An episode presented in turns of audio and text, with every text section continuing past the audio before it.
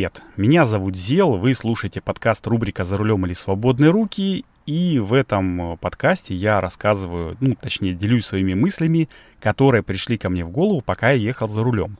Мысли это разные, от там каких-нибудь политических событий до изменения стоимости м- кофе в пятерочке там или магните, но и иногда э, бывают там исключения. Я рассказываю про фильмы, которые недавно посмотрел, э, музыку, которую послушал, или книжки, которые прочитал.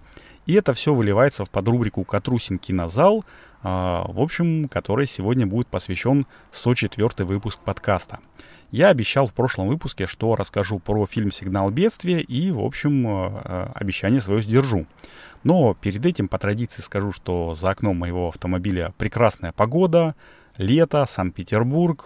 Сегодня 21 июня. Это означает, что самая короткая ночь уже позади. Немножко будет э, день уже идти на убыль, и это не может меня не огорчать.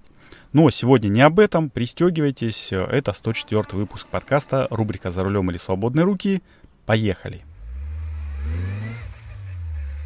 Итак, фильм «Сигнал бедствия». Ну, во-первых, я скажу, что это фильм, э, ну, в хорошем смысле не для всех.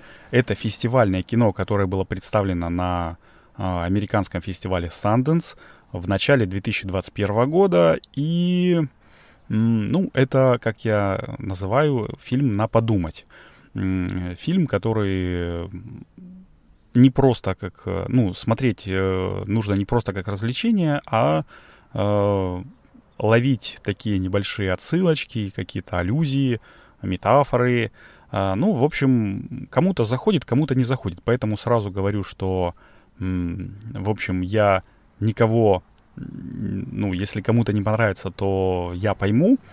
Э, но в то же время скажу, что я сегодня буду рассказывать э, со, ну, с какими-то спойлерами, поэтому если вы не смотрели фильм, но хотите его посмотреть, то, наверное, этот выпуск не для вас. Ну а для тех, кто не боится спойлеров, э, я скажу, что фильм уже можно посмотреть, ну, практически, наверное, в любом онлайн-кинотеатре, ну, как минимум по подписке, а может быть и, и без подписки. Можно, ну, спиратить, в общем-то. Но как получить э, легальную подписку на, допустим, Кинопоиск на три месяца, я рассказывал в предыдущих выпусках под рубрики «Катрусин кинозал». Если кому интересно, ссылочку приложу, переслушайте.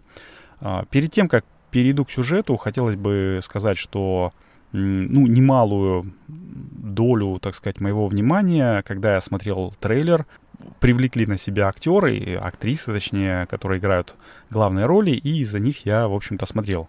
Это Грейс Ван Паттен, которая играет Анну. Она мне чем-то так незримо похожа на Шейлин Вудли. И Марша, которая играет английская актриса Мия Год.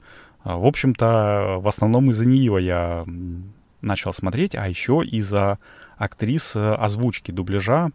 Ну, как мне кажется, очень классно подобраны.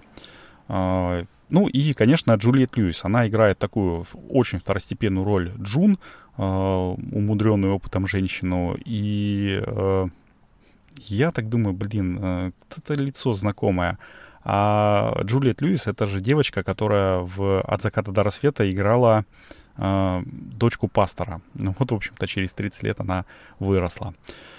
Итак, сюжет фильма, ну, такой — которые, в общем-то, пишут э, в онлайн-кинотеатрах, это э, девушка Анна, Анастасия ее зовут, полное имя, работает официантом. Э, после там какого-то неудачного дня она попадает через духовой шкаф в другой мир, где женщины ведут войну против мужчин. И, в общем, в этом мире она как-то должна жить. Это такой очень краткий пересказ, и, в общем, я бы еще добавил, что э, после этого она из этого мира возвращается обратно, то есть ищет путь, как выйти. Э, но если более длинно рассказать, то это, наверное, сеттинг э, Америки, ну, США 1940-х годов, начало 1940-х годов. Это видно по э, костюмам. Значит, Анна работает в каком-то прибрежном как-то сказать, э, банкетном зале официанткой, дружит с диджеем и по совместительству официантом Дмитрием и поваром Максом. но не дружит с метродотелем, или как это назвать, главный официант, э, который, судя по всему, ее харасил. Э, наверное, после там неудачного, неудачной попытки харасмента он начал ее булить, блин, я не знаю, англицизмами начинаю сыпать. Ну, в общем, э, плохо относиться к ней, пренебрежительно, постоянно тыкать носом даже в то, что она не делала. И в какой-то момент, когда вот э, череда таких плохих событий э, уже накопила там чашу терпи, ну, такую какую-то чашу, э, значит, э, вырубают пробки в этом банкетном зале, и Анна идет э, в подвал для того, чтобы их э, включить, ну, обратно электричество, чтобы было.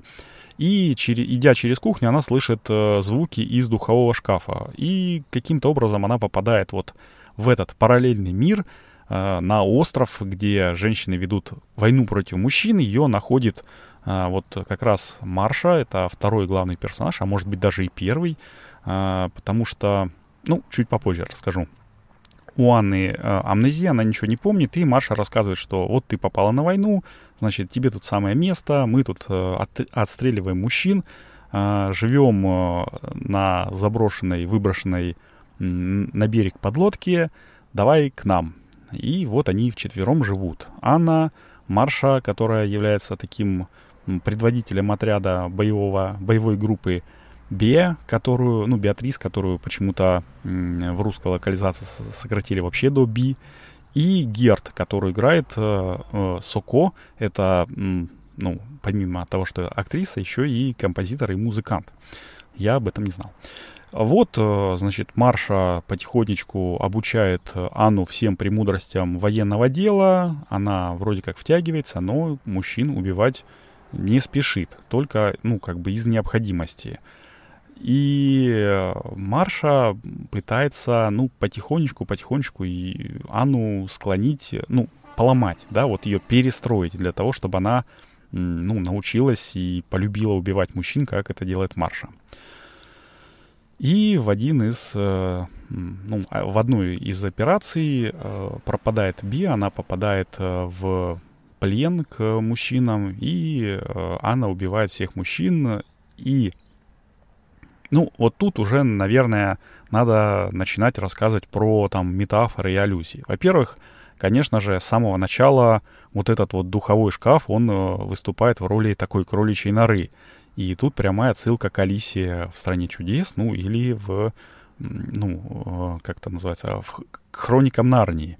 «Хроники Нарнии», честно скажу, я не читал, и фильм смотрел там в полглаза, поэтому ничего не могу сказать, но э, когда Анна только-только залезла в этот духовой шкаф, мне сразу стало все понятно. Далее, э, значит, девушки привлекают, ну, со своей подлодки, у них есть рация, и они привлекают мужчин. Привлекают их э, к этому острову, подавая сигнал бедствия. То есть вот как раз тот Мэйдэй, э, который, ну, лег в названии этого фильма. И тут прямая отсылка к сиренам из... Э, из чего? Из Одиссея. Ну, из Одиссеи. А третье, то, что я хотел сказать, это то, что все женщины, все, все вот эти девушки, они, ну, такая вот феминитивная повесточка, они все ходят в платьях, в юбках. Ну, в общем, наверное, в период Второй мировой войны, наверное, женщины большей частью так и ходили. Кроме Джун. Джун, это э, она механик на этом острове, и она э, постоянно не расстается со своим комбинезоном и сигаретой. Э, и это уже такой вот вопросик. Но на самом деле выясняется, что Анна умерла, и это такой вроде как типа загробный мир или чистилище, э, в которое она поп попала, и наверное, ей нужно совершить какое-то действие для того, чтобы перейти э, либо дальше, либо обратно вернуться. Ну, из чистилища, как мы знаем, только в одну сторону э, путь. Но а Анна потихонечку-потихонечку, у нее амнезия оказалась ретроградная, да, знаем, что это такое, какая-то классная штука, когда ты вспоминаешь каждый день что-то новое. Она начинает вспоминать свою прошлую жизнь, э, свою, точнее, жизнь, Э, и потихонечку-потихонечку восстанавливаются воспоминания. Она в какой-то момент, когда э, сигнал, ну, точнее, не сигнал бедствия, а когда в эту ловушку попал один из ее тех друзей из прошлого мира, Дмитрий, вот этот вот диджей, она все вспоминает и решает вернуться назад. И с того момента э, она начинает идти против марши, э, ну, как это назвать, ну, не против нее, но как бы перестает ее слушаться, сама выполняет какие-то задания, и потихонечку-потихонечку она переодевается в брюки, то есть в штаны в армейские. А, и тем самым вот такая феминистическая повесточка немножечко, э, ну, начинает проявляться еще больше.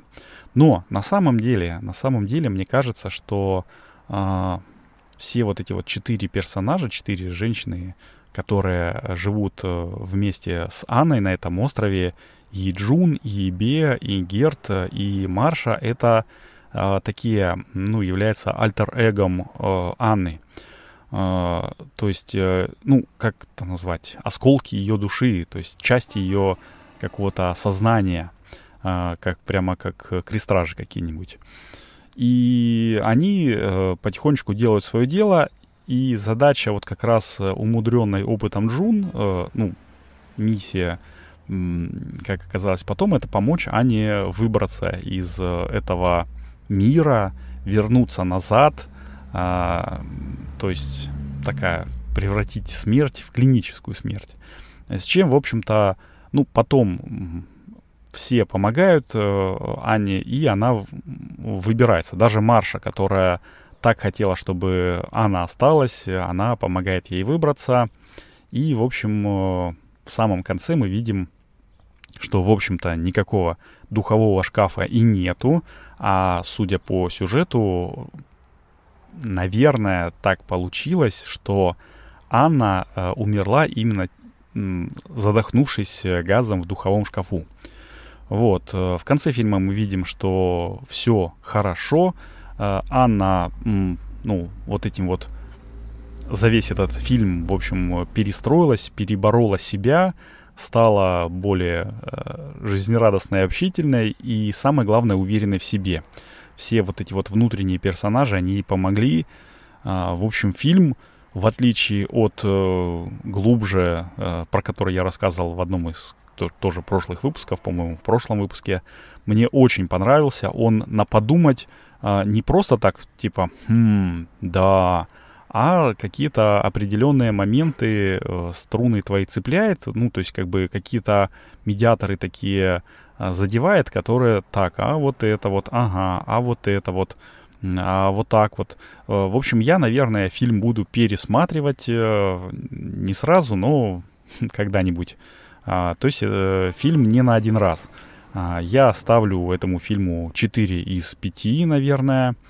А, ну, на самом деле фильм на кинопоиске, там, наверное, у него э, рейтинг 4,9, э, на IMDb 4,1, то есть фильм такой, ну, не то чтобы недооцененный, но, как я уже сказал, он, э, ну, не для всех, э, не для всех э, людей, нрав... ну, не, не всем людям нравится, которые ожидали от него такого чисто развлекательного кино.